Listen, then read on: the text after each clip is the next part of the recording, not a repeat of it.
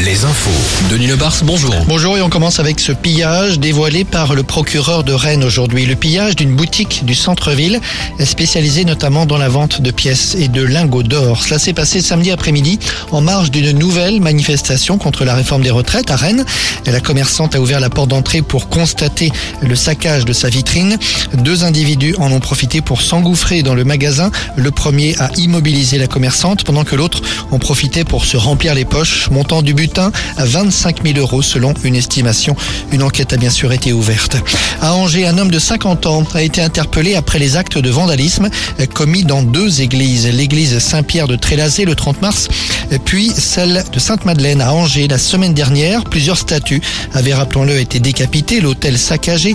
Le suspect connu des services de police a été hospitalisé en raison de troubles psychiatriques qu'il aurait agi seul. Selon le procureur d'Angers, il sera entendu dès la fin de sa prise en charge médicale. Les derniers chiffres de la sécurité routière, chiffres encourageants, le nombre de morts sur les routes a baissé de 14% au mois de mars par rapport à mars 2022.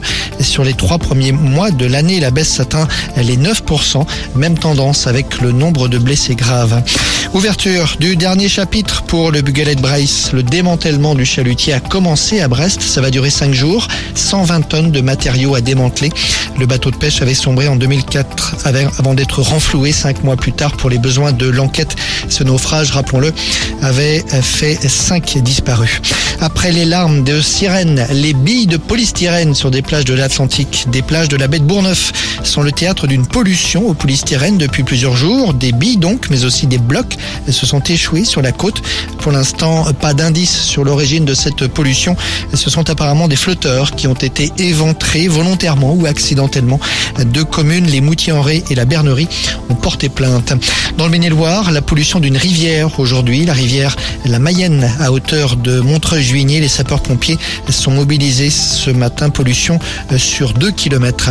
Sortie en mer pour un nouveau géant des mers cet après-midi à Saint-Nazaire. Le paquebot Eurabia vient de quitter l'estuaire de la Loire pour 4 jours d'essai au large. Retour samedi soir. La livraison de ce navire à son armateur est prévue pour le mois de mai. Première sortie dès cet été dans les fjords scandinaves. En sport du basket ce soir. Oui, de la Pro B avec notamment le duel Nantes-Orléans. Nantes qui joue encore le maintien. La Rochelle joue à domicile. Angers en déplacement.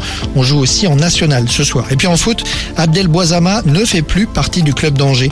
Le technicien avait dirigé le centre de formation des jeunes avant de diriger l'équipe pro cette saison sans succès. Après 10 ans d'histoire commune, le club se sépare donc de lui. La météo avec manouvellevoiture.com. Votre voiture d'occasion disponible en un clic. Demain, comme aujourd'hui, une matinée plutôt ensoleillée avec des températures autour de 9-10 degrés au lever du jour. C'est un peu frais. Un ciel partagé entre soleil et voile nuageux.